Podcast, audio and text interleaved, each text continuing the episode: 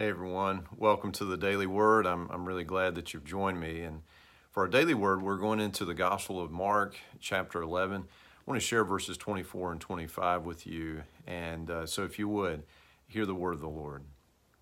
I tell you, you can pray for anything, and if you believe that you've received it, it will be yours. But when you're praying, first forgive anyone you are holding a grudge against so that your Father in heaven will forgive your sins too.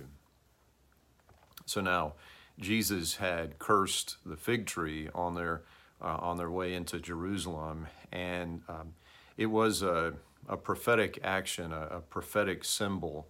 It, it, it was uh, an, enti- an indictment of the, the religious leaders, in particular of Israel in general, for uh, their failure to bear fruit for the kingdom of God. Now, Peter is, is really thinking um, exclusively about, uh, about power, power on a sort of a physical level, a, a worldly level. So when they come by the next day and that fig tree that Jesus had cursed was, was withered, he was impressed with the Lord's power. Now, Jesus takes the opportunity here, though, to point to, first of all, the, the power of prayer, the power of God brought to bear through the prayers of, uh, of the faithful. And um, so a prayer of, of faith is about trusting in the power and the responsiveness uh, of God, uh, even, even to move whole mountains. That God has the power, the ability to do it, and that we, we trust that God could, that God is responsive to us.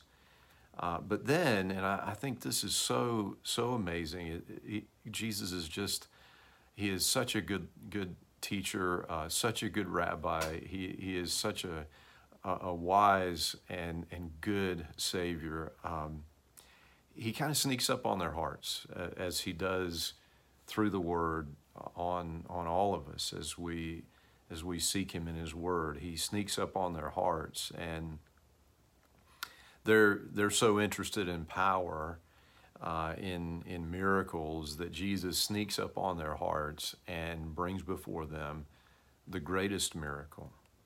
Uh, that is the the miracle of our forgiveness. You see, the the heart that prays.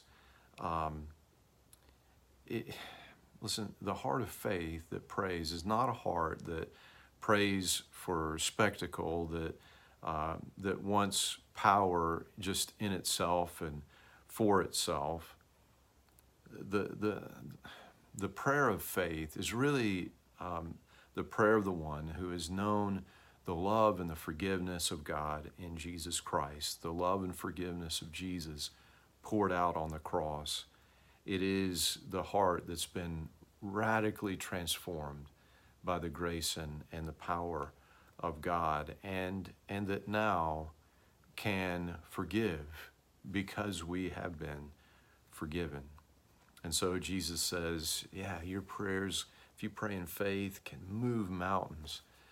But hey, first, before you go trying to move mountains, before you set your heart on the exercise of power, seek after God for the most miraculous power. That is, seek His forgiveness.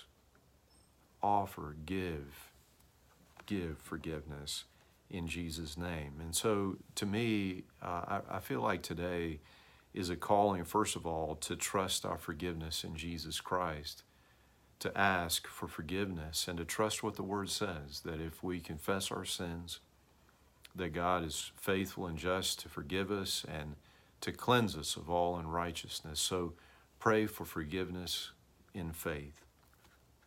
And pray also, friends, let us pray for a loving and forgiving heart like our Lord, that God would make manifest that miracle in us. And may it be so in Jesus' holy name. And now, friends, uh, I need to tell you that. Um, We've, we've come to uh, our summer break now.